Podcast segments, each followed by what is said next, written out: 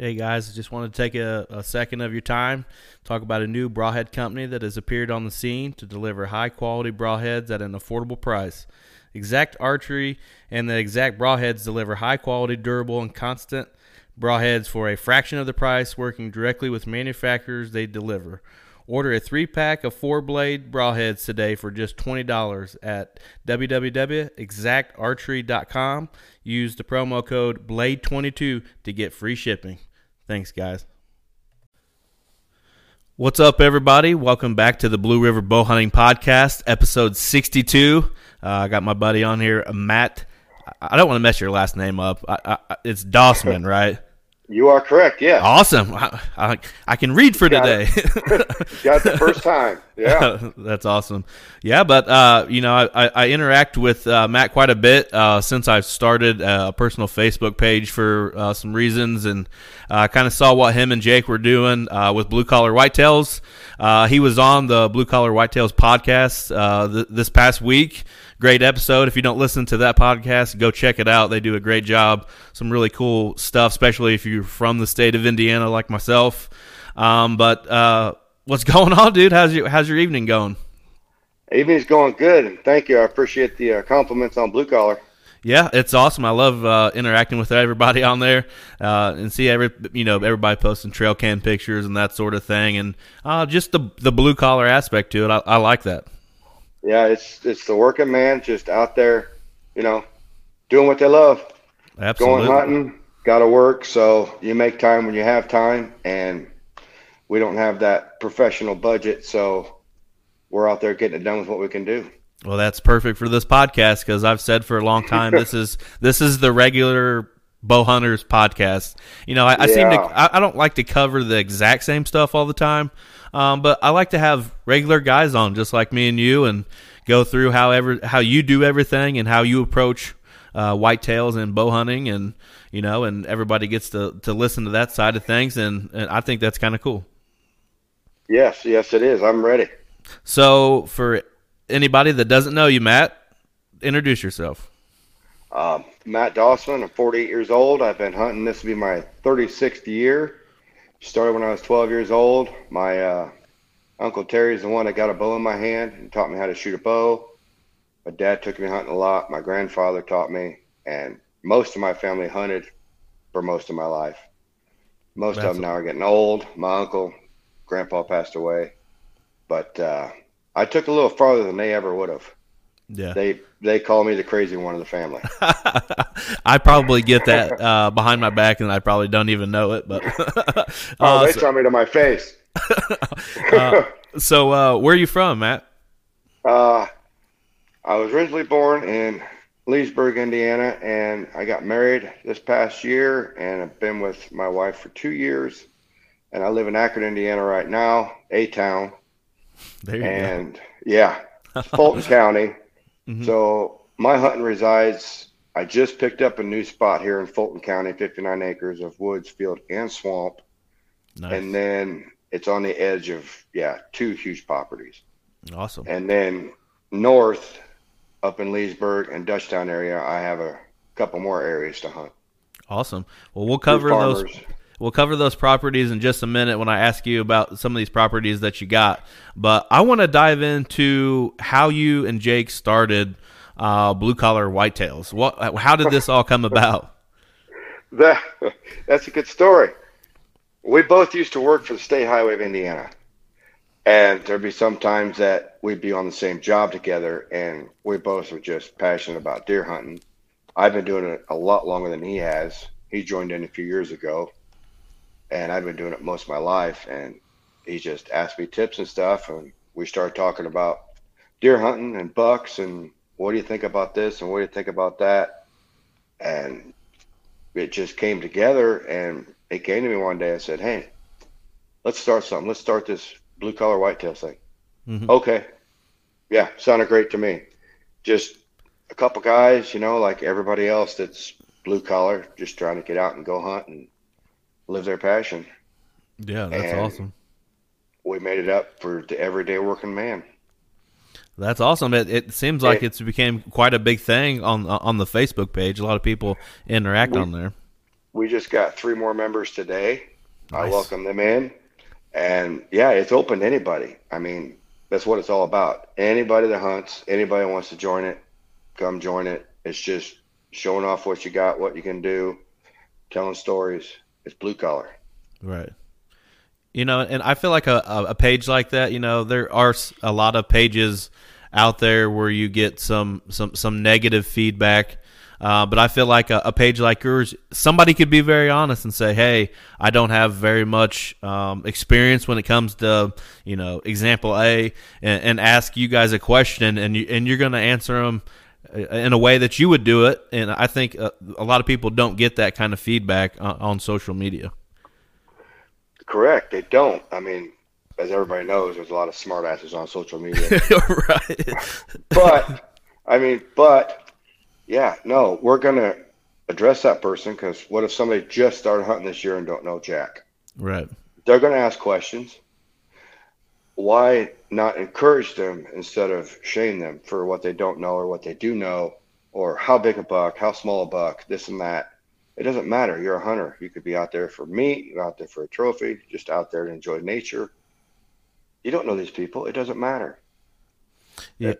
But it's what they want to do. It's what they love. So why not encourage it? Yeah, I feel No. like that's the the one big negative to to social media that way. Uh, like you were saying, bu- buck shaming.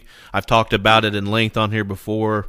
Um, but just like you said, uh, somebody that doesn't, maybe they've never hunted before, you know, um, and they they go out there and they shoot a, a little basket rack or a four a four pointer or, or whatever, you know. Uh, that's, That's going to be such a trophy for them. That's how I started. I shot a little seven pointer that probably wasn't 25 inches in total. You got it. right? Uh, He's in the garage. Yep, exactly. You know, I, I, I choose to chase bigger and better things now, uh, but it's not because um, I think I'm some badass or something. That's just like what I, I that's how I approach it. Uh, I, I like chasing those big bucks. You know, I've been through those phases a lot. Especially when I was younger, where I didn't care about those sort of things. I just shot what made me happy, and I still shoot what makes me happy. To be honest with you, uh, there is times where I, I, I meat hunt. Mostly that comes when the, my the antlerless situation, which I need to add that down to the thing and talk a little bit about that here in a minute. But um, You got to get those freezer queens. oh, you got to get the freezer queens. You got to get them. Yeah. you got to get that taco meat and the the spaghetti meat and all that kind of stuff. Burgers. Sloppy doughs. Oh, that, that's awesome that you call it sloppy doughs. That's what I call it Sloppy too. doughs. Oh yeah. yeah.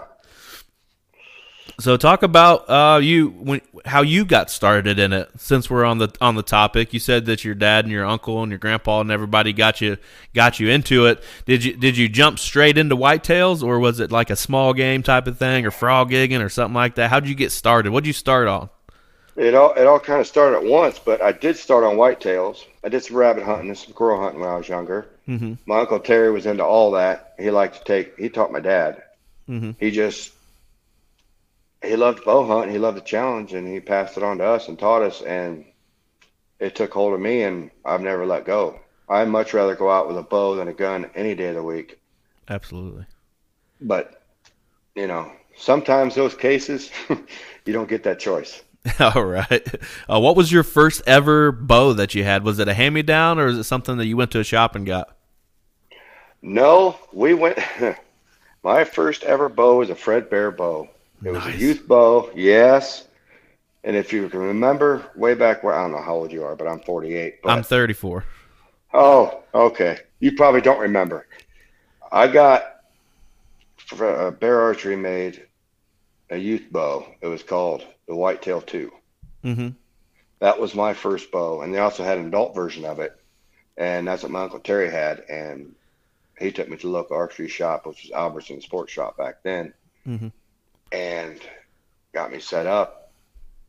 And lo and behold, I wasn't the greatest archer off the bat. It took about three years before I killed my first deer with a bow, but it was a doe, and I, I did it, and that finally hooked me.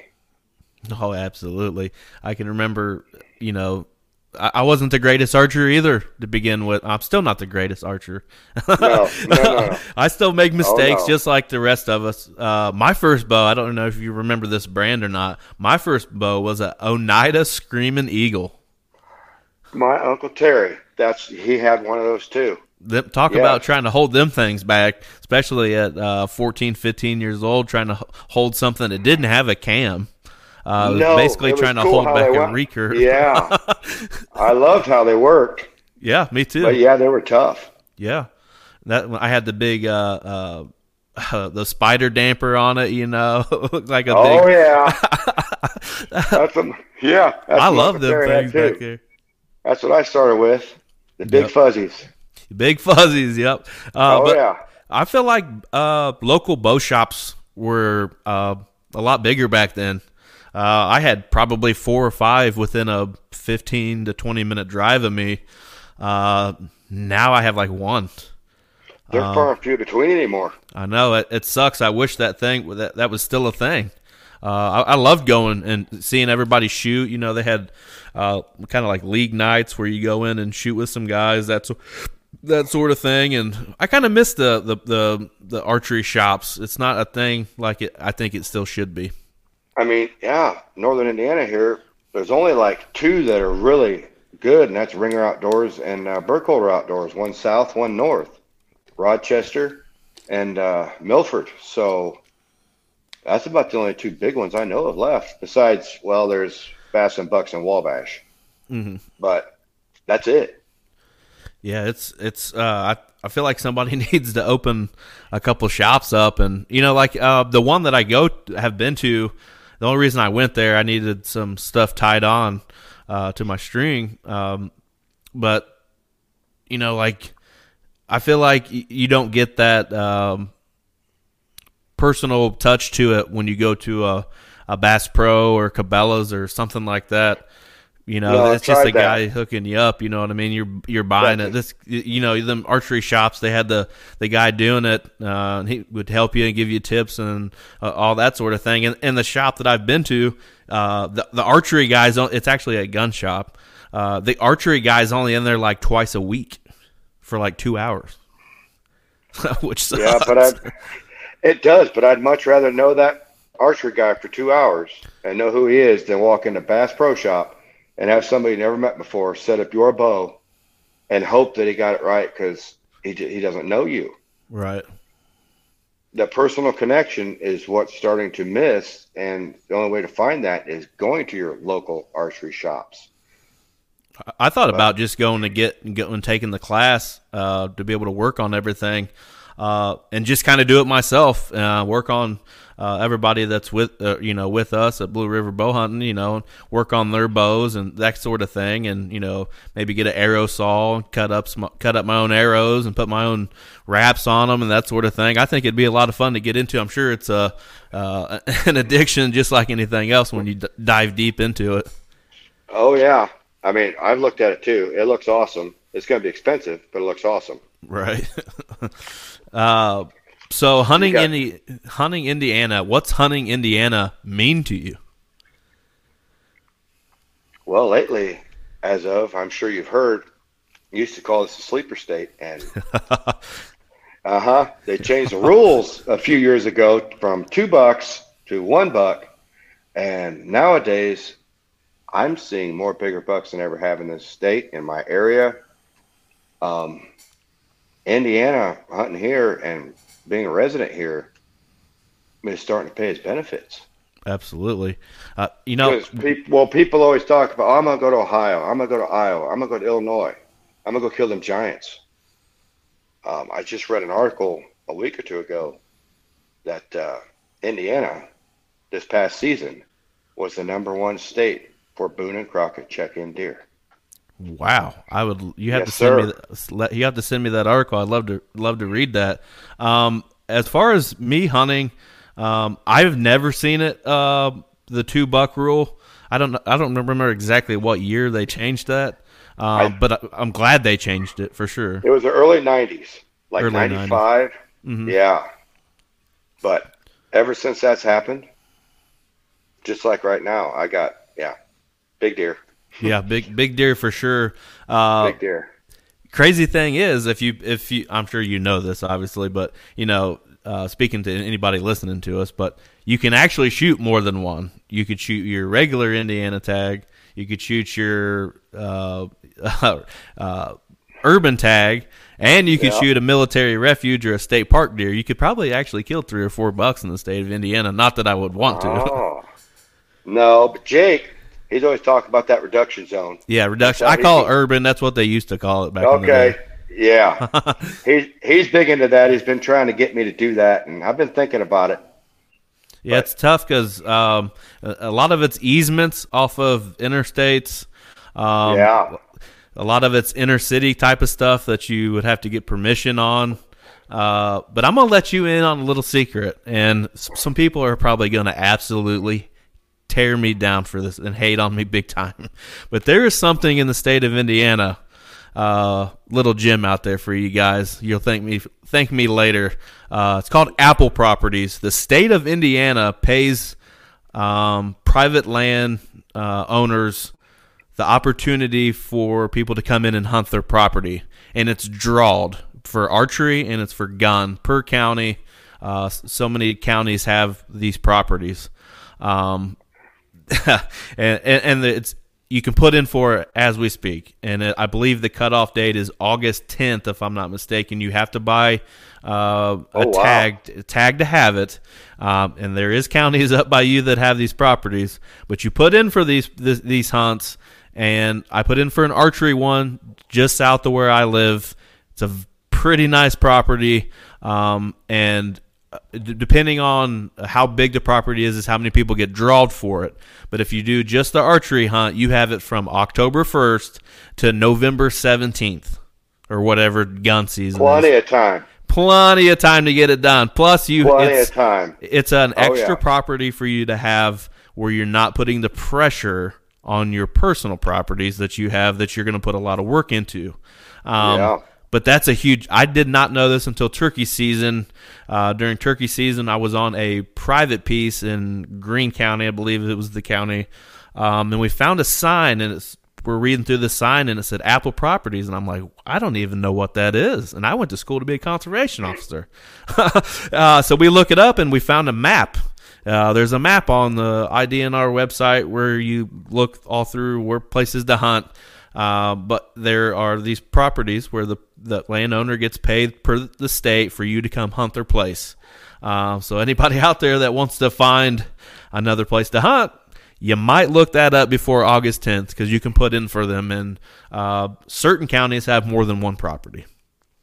I had no idea. Most people don't. That's why I said some people may hate me for that, for just dropping that little bit of knowledge on everybody. Well, I might check into that next year.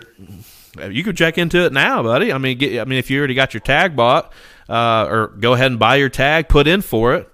Um, even if you get drawn, you don't ever get time to even go check it out.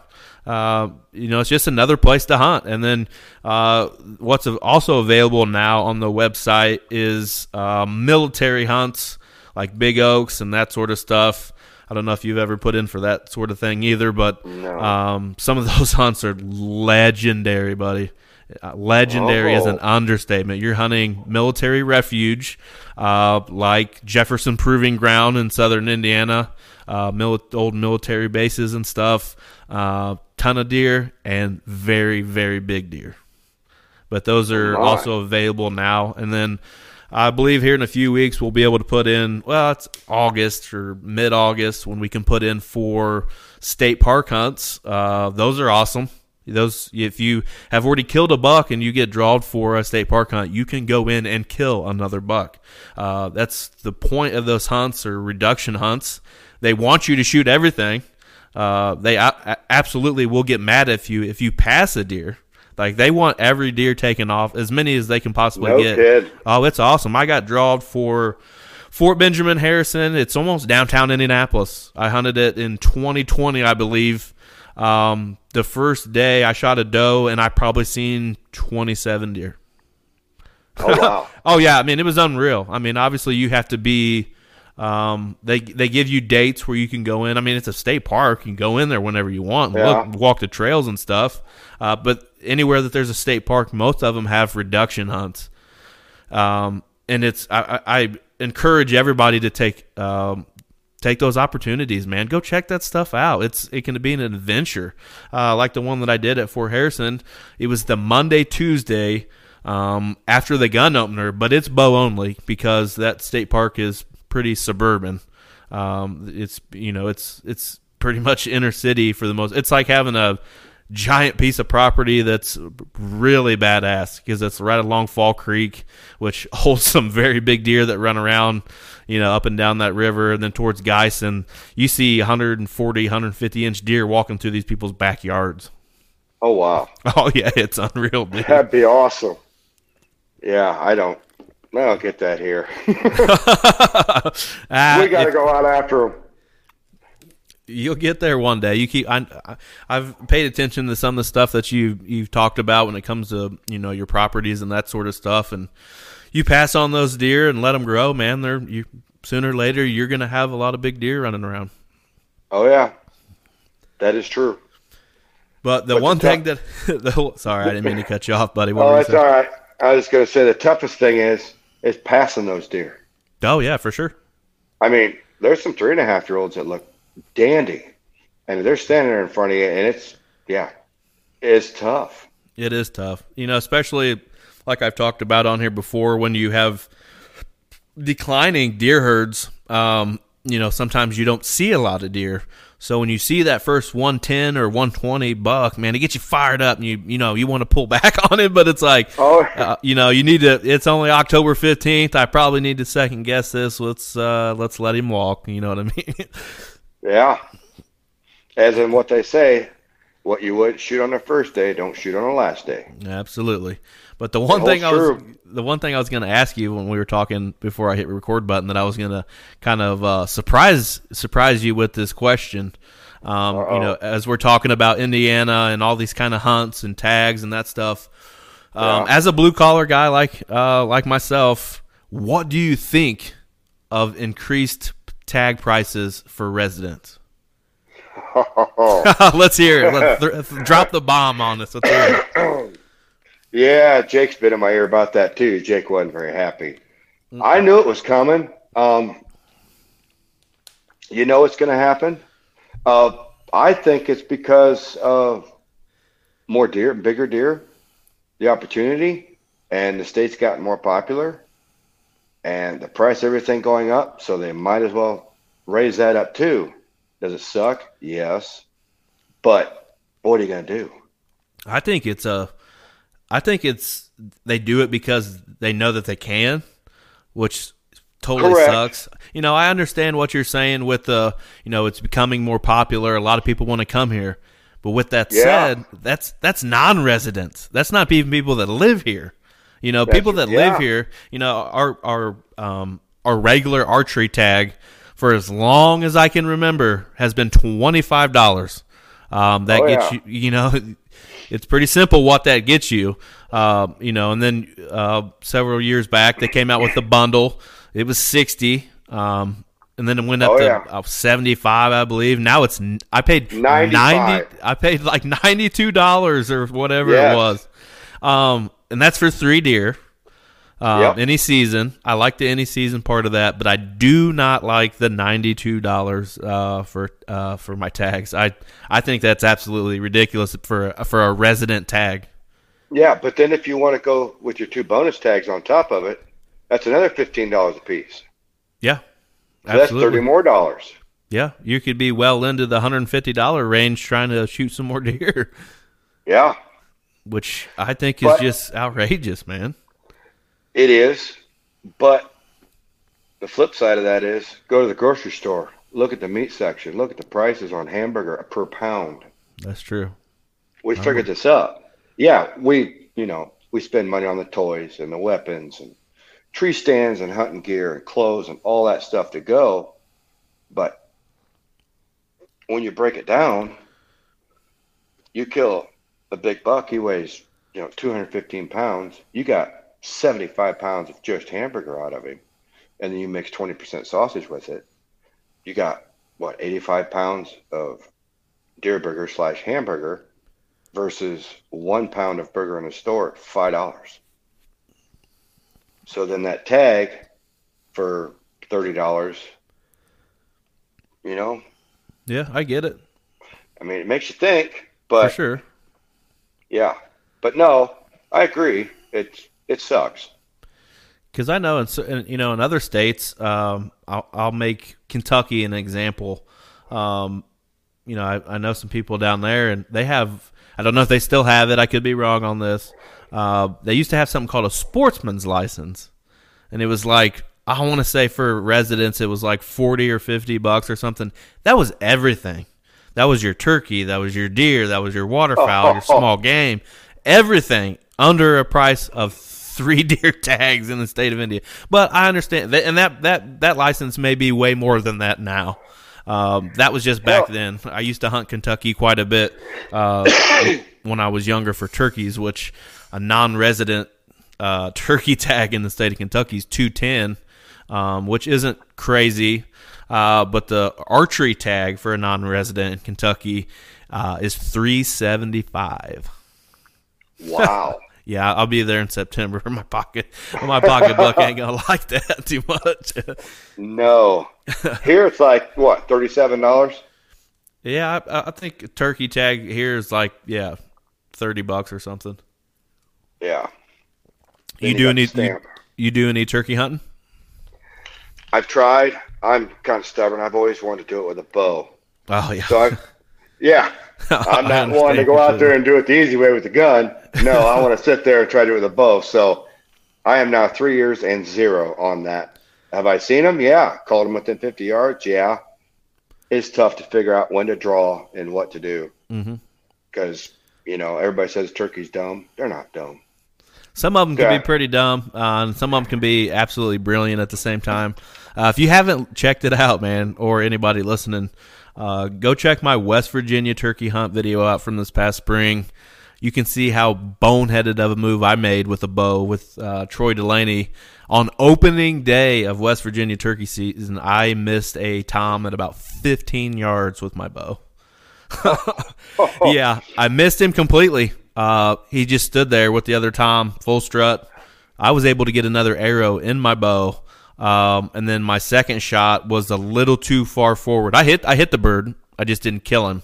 Uh, your, um, your, your zone that you're going for, your kill shot on a turkey with your bow is very it's not small. very big. No, it's about that big. Yeah. Uh, but I should have just took his head plumb off. But um, I was trying to get a body shot. Kind of my first real action with a bow when it comes to turkeys. I've done it before, but I think I'm retiring the bow uh, when it comes to turkey hunting. Uh, something just feels right about shooting a turkey in the face with a shotgun to me. I'm starting to think so because I'm three years and out, and I'm thinking it's about time. yeah, it's about time you get the old smoke pole out and just blast one. Yes. Just to get under your belt and then maybe try again. All right. Um, so, what county is it that you're? Uh, what county or counties are you hunting here in Indiana? Uh, living and hunting in Fulton County, Akron, Indiana, and also hunting in Kosciusko County. There's a couple spots. So, is that like northeast Indiana? Yes. Northeast. Okay. Yep. Northeast is Kosciusko, and then Akron would be south of 30. Okay. We're closer to Wabash here, I got you. Um, Rochester. what kind of terrain is it that your uh, properties consist of?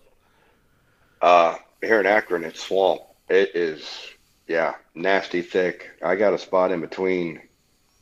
Each side of the county road is just massive, huge swamp, and you got a couple fields in the woods. So it's a little hilly. Um, I'm gonna put my stand on top of one hill that's back there on a big tree. It overlooks the field, the swamp, and the woods behind me. Mhm. It's kind of an intersection. They all come through there. I got one of my mock scrapes in there, and they're hitting it religiously. So I haven't put a stand up yet, but I just want to see what these deer were doing because it's a new spot. I'm So when starting you- to figure out their pattern. So when when when you do determine stand locations, uh, what are you going off of uh, to put those stands in those places? But the swamp would be going off of setting it back from the swamp on a hill, Mhm. overlooking the swamp, and yet you got the field to your side and the woods behind you.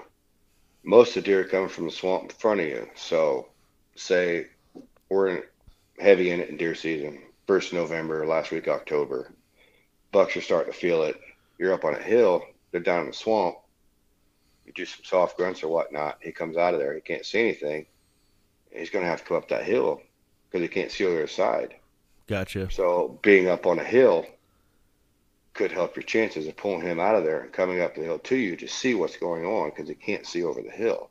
So that's the theory in that setup. hmm So basically, you were just basing it off of uh, maybe like a bedding, or it, can they even bed in that? I've never hunted a swamp myself. Uh, do they bed in this towards the Oh, swamp, or is it just a, is it it- just a hiding spot?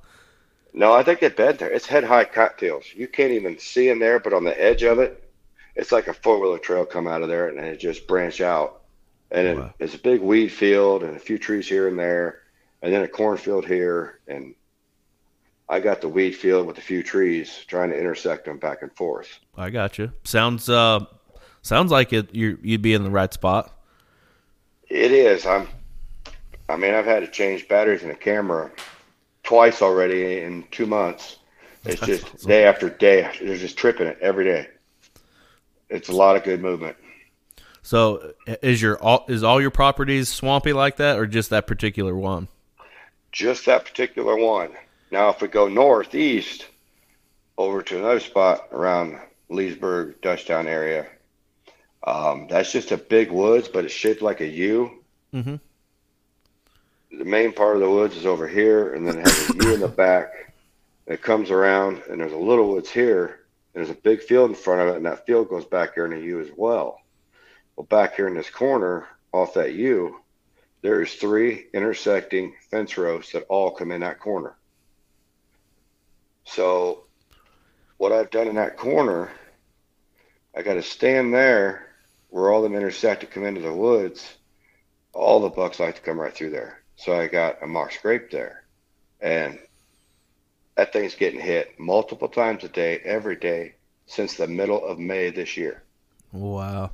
Now you're It's you're nuts. talking you're talking my language now when you're talking fence rows because Oh, yeah. that's what I Mhm. grew up on, kind of my bread and butter for for a long time. Um, Yeah. You know, Yeah. you know exactly what I mean when. Uh, well, I'd say most people that hunt central Indiana, uh, kind of close to me, definitely understand what you say when you talk about fence rows. Man, it's just like a highway for these deer. It's unreal. It is. And the sad part is, more and more farmers ripping them out, though. Oh yes, uh, trust me. I, Uh, I hate seeing them go down. Me too. I hate it. The the one I killed um, my biggest deer in, um, one of my biggest deer in, um, they took it out last year, and it, it's not even the same over there anymore. Uh, the deer totally don't even use that part of the property anymore. But you know, like those travel corridors in between, say, two big blocks of woods, um, those those fence rows are, are money. It's almost the only type of um, you know terrain that they can hide in. Um, you know, some some of them fence Yeah. rows you walk down, you walk down through, you, you jump, you know, five or six deer out of the same fence row because it's their only source of any kind of bedding in the area. Because where I'm at, it's just wide open fields for the most part. What's, I got a story. Okay. You described you described a spot I used to have before they tore it down. Mhm. It was a small little woods in the middle of a huge field, and there's a fence row that ran to it. This guy right behind me, my biggest, 162 and 6 eighths, Nice. was laying in that cornfield, right by that little woods in a fence row. I snuck in there and sat there, and it was 2004. Two years later, they tore all that down. Oh wow. gone. They wiped out the woods and the fence row just so they could get more planting out of that field and killed that spot because my Uncle Terry used to hunt that spot as well. This was way back in the day, hmm but it was always a big buck spot. It's where they like to hide. Yeah, you could almost dr- what I call driving the block. You know, coming out of the woods. Uh, Yes. You know, drive around the block. Oh, wow, look, there's a there's a you know there's a 120, 130. He's got two does bedded, locked down in the uh, middle of a field, or you know on the fence row where you could basically see them. Uh, but they're not going anywhere. He's not letting them go anywhere. He's got them locked down. But you could just drive around, you know, a, a four mile county county square and see five or six bucks with does locked down in these fence rows. Oh yeah, I love it. Honestly, I know love it. exactly. Yeah, I've watched that my whole life. So, when it comes to these properties, what's your biggest tool on scouting, or how how do you go about scouting these properties? Well, now you have the awesomeness of the phone. You can get aerial shots, mm-hmm. and you can see where inside L's are, or like I described, a back corner that fence rows come into or intersect. Things like that. Topography. To yeah, to pinpoint where. Well, here's going to be a pinch point, or here's a funnel. Just where they come in and out, and then boots on the ground. You For go in the woods after season in the wintertime and go look and I mean you'll see you'll see just trails everywhere. Mm-hmm. You know Uh, where they're going. When it comes to to your uh, trail cameras, how many trail cams are you running on these properties? are you a, a fiend when it comes to trail There's- cams? I could be. Remember that blue collar deal? right, blue collar budget. right. Um, in the last year, I invested in two of the Tactacam reveals, Mm-hmm.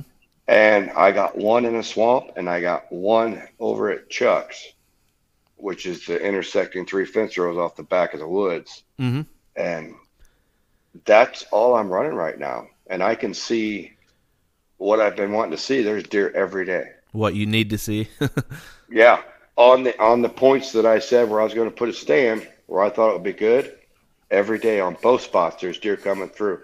And just last night, midnight, five o'clock this morning, I had the biggest buck so far of the season. I posted today on Blue Collar and everywhere else. Um, he hit that scrape over northeast, over in Dutchtown, and yeah, I had seven more deer today throughout the day hit that scrape. All they do is come in the woods, they hit it, and they go on. That's It's awesome. nuts. So And- I, I want to talk to you about those these these these scrapes that you're putting out. Um, I've done mock scrapes before.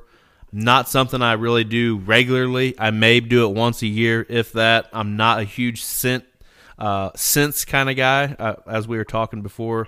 Um, Correct. and, and and you just described multiple multiple deer hitting this scrape in the middle of May. Yeah, So- I used to. They took nose down since the one Mhm. that I hooked up with this year in February. They told me because I was on their posting and stuff. Guys are like, "Well, why are you waiting until you know August 1st? Because I usually wait till August 1st. I have been the last four years. I wait till August 1st, then I start running mock scrapes. Everybody's like, "Yeah, a couple months before season, kind of gets them on it." Well, I figured out that doing it in the middle of May, it makes it more of a community scrape. That's what I was getting ready to ask you. Yes. It is what it's become. I've had anywhere from babies, which I just had this evening before we jumped on here. I just got a picture of a mom and two babies standing in the scrape. Um, I had that big buck this morning. I had a spike at three o'clock today. I had four does between one and four o'clock today. Every deer that comes through there is hitting the vine with their nose, putting their nose in the scrape, walking through it, moving on. Multiple pictures all the time. It's nuts. It has become a community scrape rather than a mock scrape, just on the location. But yet, I've been using these since since the middle of May, Mhm. and they're still hitting it every day. It hasn't stopped. That's why I went through two sets of batteries already in two months. right. I want to Yeah. give give me the, the the full rundown of um, how you pick a location to do this and the steps of doing it and how you put it all together. First things first, you got to find you got to find where at least two or three trails intersect and get on a main one. Mhm. Or, like I said before, a back corner fence row coming in, somewhere where they are running every day. It's one of their main trails, and just put it off the trail So they have to walk by it because it's the main trail. But if it's just off the trail, and this year is the first year I used a vine. I've been just using ropes the last four years. Well, I decided this year I was going to do a vine and try to educate myself more. I've watched a couple videos on YouTube about vines, so Mhm. I cut them. You cut it, and if you find one that drips, it's good. Mhm. So they logged his woods out this past spring, and when the loggers come through there, they made the back corner actually better. There's a couple small trees that bend over like this, which kind of make a tunnel over a mm-hmm. four wheeler trail, which was a main trail they were using coming in and out all the time. So now you got this tree bent over, it's leaning on another tree, so it made a perfect opportunity to tie that vine to that tree and let it hang right there, just off the edge of the trail. And when they walk down that trail, it's right there. It's a visual. They see the vine. It's head high. So make it usually the bottom of it come down to your waist off the ground. Mhm. I mean, it's head high, it catches their attention. They see the scrape on the ground, it's bare dirt. Mhm. They're going to go over curiosity, deer curious. They're going to Mhm. go over and bump it, and they do. And so I made this just offset of a main trail coming in, tied that vine to it, and just let it hang freely. And they rub it and put all their facial glands on Mhm. that stick and whatnot, just like they talk about. It's exactly what they're doing this year. They're rubbing their faces on it. Everyone that hits it is you can see it in the picture. Their nose is on it or their face is on it. They're rubbing them glands, and everybody's new kick is well, these facial glands. That's where it's at. I think they're right because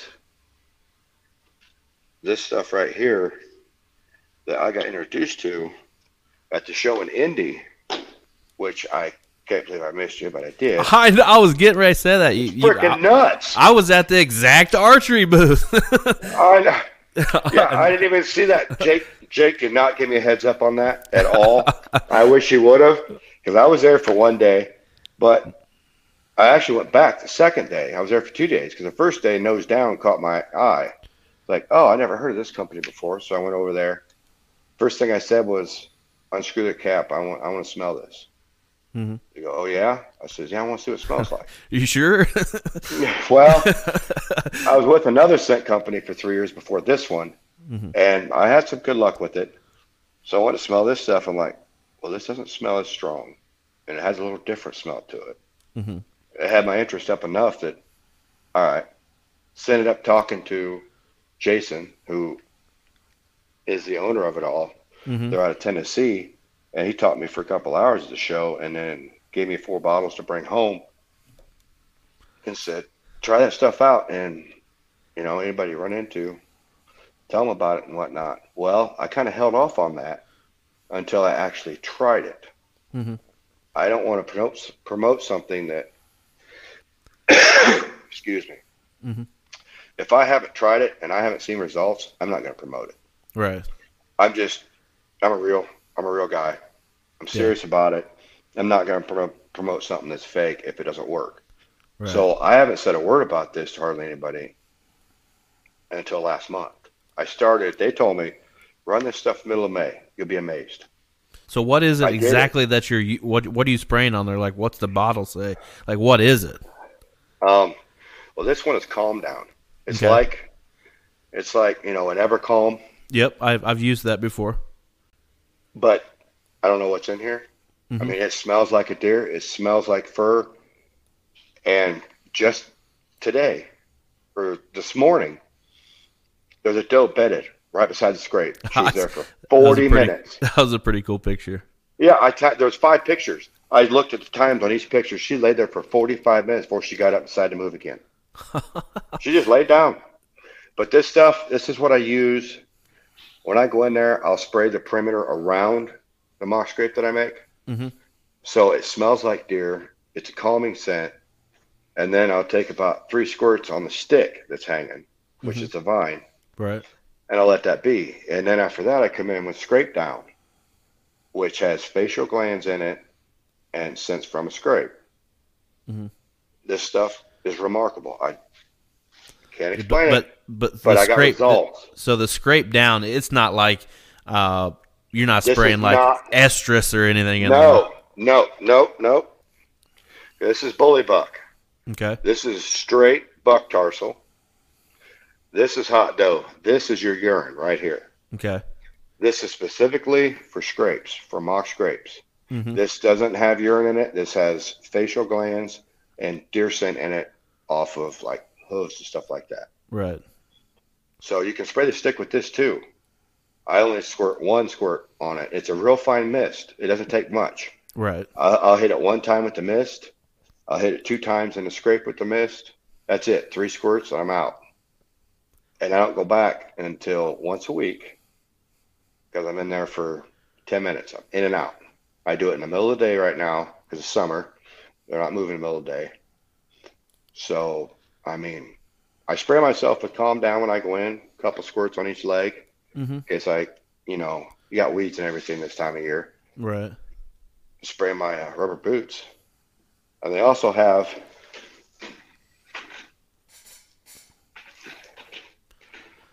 stuff called Eliminate. Mhm. It is a cover scent plus a scent eliminator. I spray down with this every time I go in the woods and have been, even when it's 90 degrees out, going sweating like a hog. Right. Um, yeah, I've been using this. It 40 minutes later, hour later, after I'm out of there, deer already back in there, already moving through, like nothing ever happened. So when it comes to like actually hunting, um, are, is is that something that you're um, that you do a lot when it comes to hunting? Are you like a scent control kind of guy, or is, is it you're just going hunting? No, I'm I'm one of them scent control guys. Okay. I've I'm I don't know. I started using it. I didn't get picked off as easy. Now it's just if I move, I'm picked off. Mm-hmm. But in the past last three years, I've used a different kind of scent. I never got picked off from the wind direction. None of that's made a difference. But now with this new stuff, no, I haven't got to try it in a hunting situation yet, as far as wind direction. But knowing that I'm in there, I'm feeding, I'm working a scrape, I'm walking around, my skin's rubbing against things, but I spray my skin too. So there has not been one deer get spooked, scared. No, just religious every day. Right. I, from the time I was about 17 or 18 until really in the past couple years, I used a lot of scent eliminator spray um, religiously. Like I get out, I'm the type of person, deer hunting wise, um, I don't put my clothes on until I get there. I get there, I pull my little mat out of the back of the car or back of the truck and stand on it and put all my clothes on and spray down and that sort of stuff. Um, which I'm still a little bit, just not as much as I used to. Uh, a lot of people that I've uh, surrounded myself with when it comes to hunting, um, I've seen they don't care about it. They don't. They really, honestly don't give a shit about spraying yourself off. They don't care about uh, wind direction for the most part. They're just kind of going in and hunting, um, and it pays off dividends for them. I'm kind of like a hybrid mix of that. I still spray myself off, but I'm still conscious about other things. But sometimes I just still kind of try to put myself in the the right situation and just get in there. Um, still mindful of what's going on. I'm not going to go, you know, hunt a spot where my wind's going to be blown straight into the into a bedding area as soon as I get No. there or something like that. You know what I mean? But I won't Um, do that. my mind's kind of switched when it, when it comes to that kind of stuff. Um, obviously, I'll be using a lot of uh, scent shield spray and stuff this this uh, this season. Um, I love all their all their stuff. Uh, uh, myself and Adam and Ryan uh, and Zane. I- I've actually I've never haven't really even talked about that on here yet. Um, I've added some new team members to to Blue River. I wanted to grow a little bit, but I didn't want to grow in the fact that I didn't want just anybody and everybody to just to be a part of my thing just because I wanted more people. I wanted more people that were a close group of guys that all hunt together and work together and stuff and that sort of thing. But I have several new team members now, and uh, most of us are brand ambassadors uh, for Nexus Outdoors now, which is scent blocker uh, and scent and uh, ScentLok. Uh, as far as some other stuff like hardcore waterfowl, uh, whitewater fishing, there's uh, several other brands that come with it. But um, man, I'm excited. I mean, I, I've used scent blocker uh, ever since I started hunting. That's my dad got me a uh, dream season suit way back uh, in the early early 2000s. I always wanted one, but never did it. Yeah, Yeah, I loved it. I loved it, man, and I, I fell in love with with blocker Oh, yeah. back then. I, I'm not saying that I won't maybe try some um, ScentLok stuff. They make some great products, um, but I'm still kind of just that scent blocker kid at heart. Going back to what I started using back when I was 16, 17, 18 years old. Um, Yeah. But that that whole process has been pretty fun. Uh, meeting a lot of those people. Um, got to meet um, the guy that runs everything, Victor. We had a turkey hunt up with uh, Midstate out Midstate Outdoors in Michigan. We all killed turkeys. There was uh, actually there was seven or eight of us that killed a turkey in basically two days. Everybody killed a turkey. Uh, Everybody that went killed Nice. a turkey. It was pretty cool. Nice. Uh, but I'm sure you'll see um, as far as Blue River, Facebook and Instagram and Twitter and all that stuff. You'll see uh, definitely see those products pop up. We're definitely going to embrace the opportunity to be a part of that team. well, I'm going to be following. I've already hit up the uh, YouTube page and Facebook I appreciate page. it, man. and- yeah, Jake told me all about. it. I'm like, all right, yeah, I'm gonna follow and good content, good content. I appreciate that for sure. Let's talk. Let's talk some gear. You know, we I just kind of touched on some of the gear I like using as far as my clothing goes. Uh, what kind of what kind of bow you toting around? Uh, I came full circle. I went back to bear archery again this year. mm-hmm. I've shot Hoyt for the last 18 years, probably. And as you know, like most bows, they just keep going up and up and up. For sure. Well, I decided to go their direction.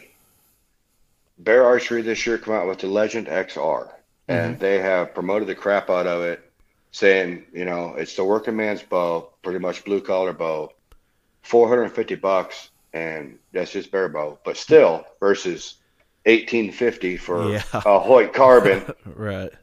Um, so I did it. I did it, I guess, to kind of prove a point to myself and I guess people out there that you don't have to go out and buy the latest greatest. You don't have to go out and spend two grand on a bow to go out and kill a deer. That's awesome that you bring that up because I'm actually looking at getting a new bow. It's been a long time since I got a got a bow, just for that very reason, the price tag. I shoot a Yeah. uh, Mathews Monster uh, right now, but I'm actually looking at a Bear bow. It's the Bear Adapt, I believe, is the one that I'm looking at. It's Uh, yeah, it's the same as this Legend XR, but it's a single cam instead of a dual cam. Mm-hmm. Yep, The Adapt, yeah, it's, a pretty great nice bow. looking bow, and it's only like right at 500 bucks, Yeah, most definitely. which That's compatible. This is why they made this bow off of that bow. and I just saw on their socials not but an hour ago before we jumped on here. Um, they have a new one coming out that's going to be released, I believe, the 19th of this month. I didn't see the name of it. If, if it was on there, I missed it.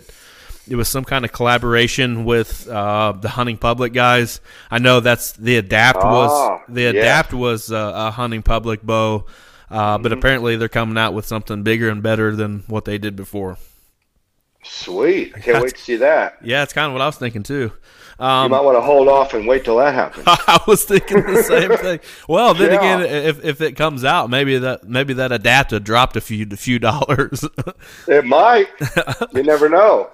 uh, But no, back back to my uh, expensive bow thing. hmm No, so I took that Hoyt after season, and I sold it. I got fifteen back out of it for spending eighteen fifty last year. Nice. So I bought this bow, and I refurbished my other bear bow from six years ago, which is the Barracuda 33. And I'm a big Ted Nugent fan. That's awesome. And- oh, Uncle Teddy. Oh yeah, I dipped it myself in zebra, and the limbs are starting to get a little hairy. So I ordered new limbs this year. Got the red, white, and blue string back on it, and it's sighted in. The uh, Legend XR sighted in, so I have two bows ready to go for deer season for less than eighteen fifty. That's awesome. Yeah. And there and, and there's there's a story behind that that Ted Nugent bow, right? There's going to be, I hope. There's going to be. I've killed a few deer with it. Um, my amazing wife, there you go. the amazing wife, wife of the century, for my anniversary, got me tickets to go see Ted Nugent next week, July 20th at the Blue Gate. That's awesome. I so hope he signs that thing. So do I. It's going. I'm going to try. I'm going to try. Definitely got to get some pictures taken uh, if he signs it, man. Oh yeah, most definitely. I'm hoping he does. I'm gonna try. A small venue, not a lot of people. I'm hoping something happens, and yeah, it'd be it'd be a dream, dream fulfilled.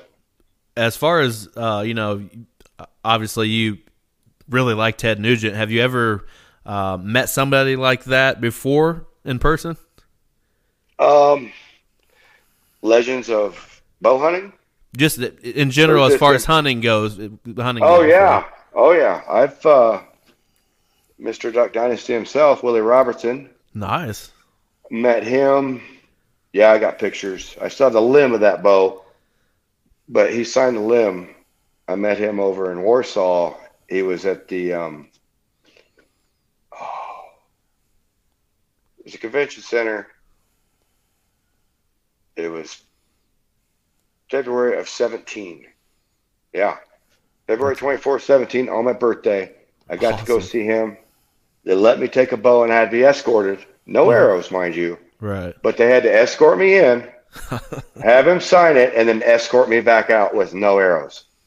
So he signed the bow. We can't go off without arrows. right. But yeah, but I got the job done. That's awesome. But no, I met Chuck Adams. I met that's who. That's my I my story. I was going to go with Chuck Adams. Oh yeah, I got to meet him too at the Indy show. Yep, I me had him too. signed. He signed one of my Hoyt bows. That's awesome. He signed a. Uh, he was promoting some kind of book that he had out. Yeah, this has been years. We were there the same year. Yeah, and I had Oh, loved my. watching loved watching him for a long time, and I, I'm not really much of a uh, a guy that reads a whole bunch, but uh, especially when I was younger, I really didn't care about reading. Uh, but but, Yeah, but meeting him in person, you know, I thought, man, this guy's gonna be like stuck up or you know act like a pompous ass or something. But he was No, pretty nice. He was really nice guy. We took Yeah. he him and he talked to my dad. My dad was kind of starstruck a little bit. It fe- felt like, but they could, we all Oh, kind of yeah. talked about deer hunting, and of course we had to kind of hurry up and go on because there was people in line ready to ready to talk to him. You know Oh yeah, that But no, Indy I- show. That Indy show, I feel like uh, was underrated for a long time. But there's definitely starting to be some buzz around the Indy show. You know, like Yeah. uh, the working class bow hunter. It's he said I, I talked to him. You know, him passing by the booth a few times. He said that's like too. one of their favorite shows to come to now is the Indy show. I love those guys. I got a picture with them when I was here in Indy. That's awesome. Their hat, their stickers on my truck because you know if you're you can't kill big bucks if your wife sucks. All how it is. right. I got Yeah. that sticker on, or I think the neighbor has. No, he's got the koozie or the sticker. I can't remember what it is. Oh, it's on my back window. That's awesome. Oh man. Yeah, And my wife looks at me and says, "Nope, I don't suck. Go kill him." That's awesome. My wife doesn't suck either. I get to do a lot of stuff when it comes to, uh, you know, the out, outdoors as far as you know Blue River, and we go all over the place now, and yeah, very and understanding. hunting and videoing and everything, and the very under, understanding, and obviously, you know, it's going to affect your your pocketbook a little bit. So it's pretty Yes, cool it that we get to do the things that we get to do for sure. Yeah, it is truly. What about stands? Are you like a lock on type of guy, a ladder stand, a saddle, a climber? What do you like using? Well, when I first started hunting, it was nothing but lock-ons then, Right. pretty much. Uh, Uncle Terry, yeah, you're sitting in this little thing, smaller than this little chair here, 20 feet up in the air with the screw-in steps and little metal Yeah. rods that come out. Yeah. That's what I learned on. Yeah, me too. But, but no, I as I grew up, I got bigger, and one butt cheek stands is just not good enough for me anymore. so, yeah, so I have moved up to ladder stands pretty much. Okay. I got a brand new one sitting in the garage that my wife got me for Christmas. There you go. It's going to go at the new spot here in Akron at the Swamp. I'm going to get together here shortly, probably first of August. Go do it, hoping on a rainy day, mm-hmm. and put them up. I always make sure and try to do it on a rainy day, you know, because rain washes scent away. Right. Try to get in, and get out as fast as you can. Whatever you can do to not spook the deer. But anymore, it's. But I do have three ground blinds. But I've not yet killed a deer out of a ground blind. But I have three of them just in case I got to get somewhere and set up real quick. Mhm. I'm still not a big ground hunting guy. I, I'm not People either. I'm not either. People either. talk to me about it. It's like I feel like I'm out there, even though you're in a blind. You feel like you're just they can pick you off no matter what. You're just sitting there eye level and you're out there. right. I I don't I haven't grasped that feeling yet. The only time I really hunt out of a um, a blind, and I have a nice one. I got that dark horse from um, uh, Double Bull. Uh, is turkey hunting. I turkey hunt out of a blind when I'm bow hunting. Um, other than that, I don't even. That thing's not going to see the woods when I'm deer hunting, unless it's me taking like a youth hunter or something like that. I love Gun being. I, yeah. I, I I love being elevated, um, even if it's not even that high. I I Yes. got to be up in the air. I like having that view. You can't see nothing on the ground. No, After hunting a tree all those years and you go on the ground, your vision's cut off from side to side, back, all you got's in front of you. That's it. You don't know what's going on around you. 20, 25 feet in a tree, you can see what's going on around you. You can see what's coming for a ways off. Mm-hmm. Yeah, it's, it's got to be a tree stand. Got to be up. right. Um, when it comes to those, um, you know, uh, back to the bow talk a little bit. What kind of arrows are do you do you like using? You're to laugh at this one too. Whatever you get your hands on. No, guess what I'm shooting? What's that? Ted Nugent arrows. Oh, that's awesome! I should have guessed that. I don't even know why I didn't guess that. but the cool thing about Ted Nugent arrows, every one of them has their own serial number. It's right in the wrap. It's pretty hmm. cool. So you definitely, yeah. they probably put some time into them then. Yeah, I'm shooting the gold tip, Ted Nugent 400s. I started out with 300s, but those things are like shooting a log. Them 300s are heavy.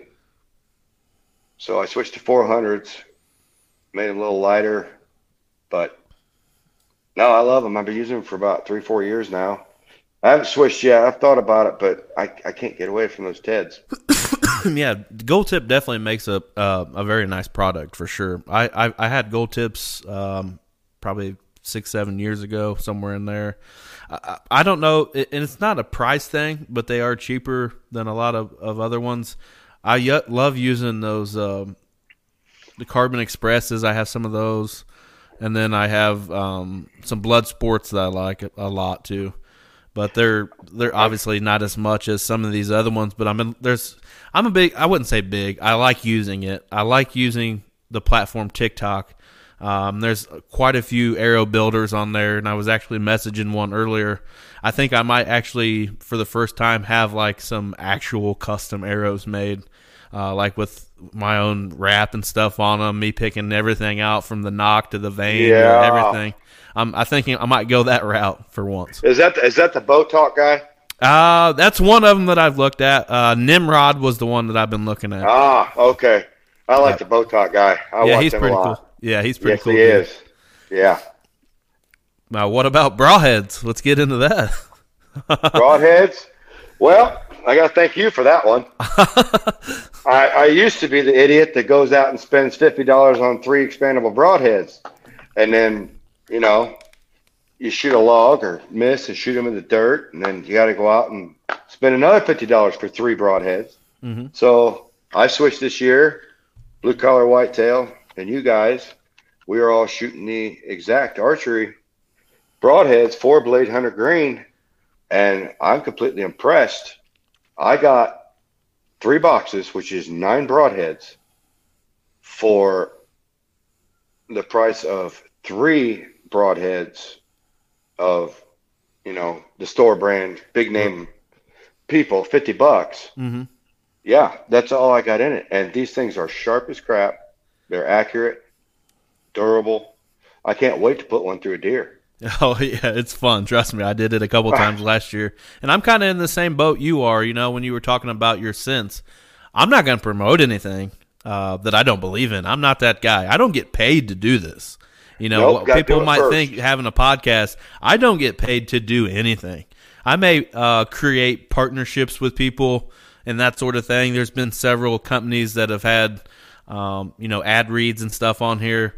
Um, and when I met Jake and started doing ad reads for uh, Exact Archery, I had already had one one doe down uh, with the Exact Archery Broadhead, and I was hooked, dude. I mean, I was like, oh my god, these things.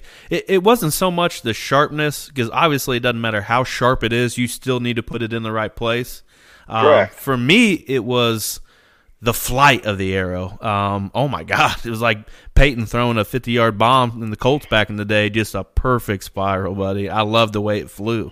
I mean, I, I heard you and Jake talking about um, what you're comfortable with shooting wise when it comes to, to bow hunting. Uh, and I shot my deer this past year at 46 yards, uh, and it hit exactly exactly where I told it to go, which was incredible because sometimes, you know, with with the way the, the, the arrows go nowadays and your broadheads, it's hard telling at, at a, sh- a shot 45 yards, hard telling where that broadhead's going to go sometime or your arrow. Correct. Yes. The I consistency with those broadheads are amazing. I'm gonna get shooting them more. I've only shot them a couple times, but I've been busy, of course. Blue collar, busy doing things, but I'm gonna get focused here shortly, and I'm gonna really start ripping these broadheads and see, Mhm. you know, get used to them. But Yeah, I've shot a couple, and I love them. absolutely. But but like I said on the last podcast with Jake last week, that you know I had a damn good bucket, forty five yards last year, and I let him walk. It just seems to be a long shot for a bow. Anything can happen forty five yards, and sure. I I neglected. I just no, I laid back and I just watched him walk on. Ironically, that buck that I sent you today, that's the same buck that I passed last year. That's awesome. Um, as far as when you're practicing, um, do you ever practice at, at at yardages like that, like a 40 yard shot? Practicing? I do, but not as much. I mm-hmm. usually am pretty resilient on or religious on 20 to 30 yards, just pounding it all the time. Mm-hmm. Because in a tree, when you're 20 feet up in the air, 20, 30 yards, you know, that's it. That's that's like money. Right. Unless your arrow rest bolt comes loose and it moves on you like last year and costs you a deer and you didn't know it. Mm-hmm. That or you, you know there might be a limb that you don't see in the way or a blade of grass. You never know what can affect the flight of That your was- arrow like that. No, that was Jake last year with the limb, and I had Jake had the limb, and I had the uh, drop away rest that came apart on me. Oh wow. Um, I'm actually Yeah. kind of going through that a little bit of myself. Uh, when I was practicing, I've been practicing a lot, uh, like uh, on the weekends, like uh, Saturday, Sunday. If I'm just kind of hanging out in the garage watching the Reds game, I'll get the bow out and in between innings or, or whatever, I'll throw a couple arrows down down range. And I kind of had the problem with my drop away. I'm actually um, I'm gonna buy a, a whole new one. Uh, there's like a plastic piece on some of the older ones where it ties on to to the string. There's like this plastic piece and Yes. it broke. Well, it, Yep. it basically coming untied and it, it moves. Um, so I got to go get me a new drop away rest, and I was pricing them out, and oh my god, I might as well go s- sell my feet picks on OnlyFans or something if I wanted some archery parts. Now I will say, yeah, I know they're expensive as crap, but uh, don't overlook Trophy Ridge. Well, that's what I got. I have a trophy Is it? but it's a lot older. Like I said, I when I got put this bow together, we're talking like the 2010. So it's been it's been a hot minute since I've. I mean, I've put new stuff obviously together in my bow. It's got a brand new sight on it and everything. I've tried to upgrade it as much as possible without buying a whole new setup. Uh, but it's time to get a new drop away rest for sure. Well, the Dropway rest on this new uh, Legend XR was seventy dollars, Mhm. and I love it.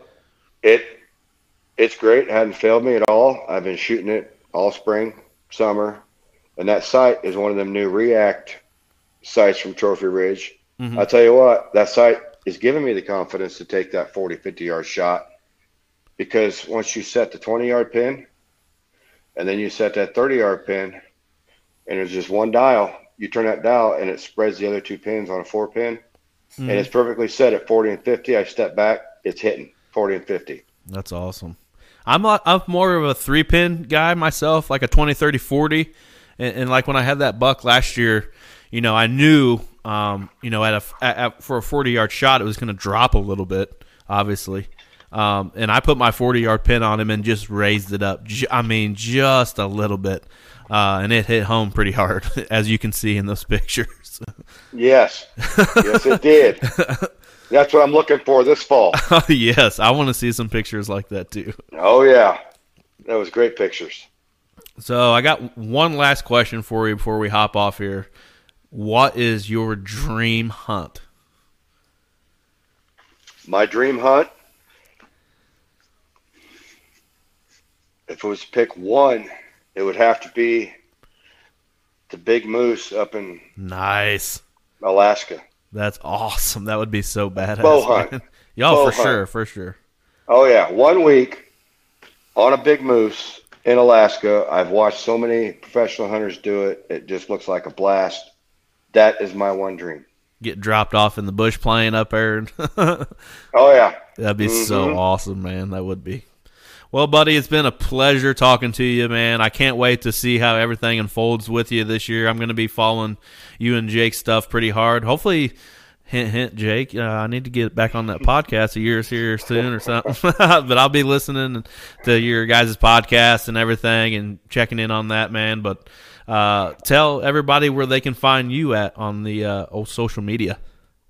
Uh, you can find me along with Jake. You can find me on uh, Blue Collar Whitetails. You can find me on D Factor Outdoors on my page, Matt Dausman, and I'm posting about every day.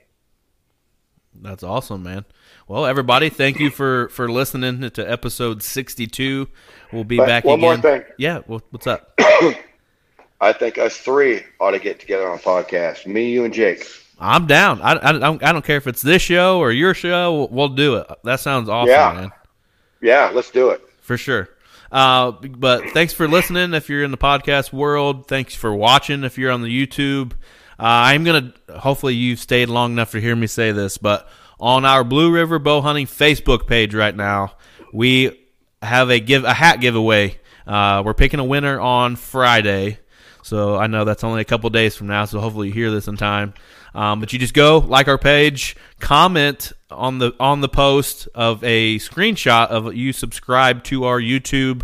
Uh, we'll be drawing a winner uh, here in a couple days. But you guys have the good rest of your week, and we'll see you again back here next week. Y'all have a good one. Thanks, guys.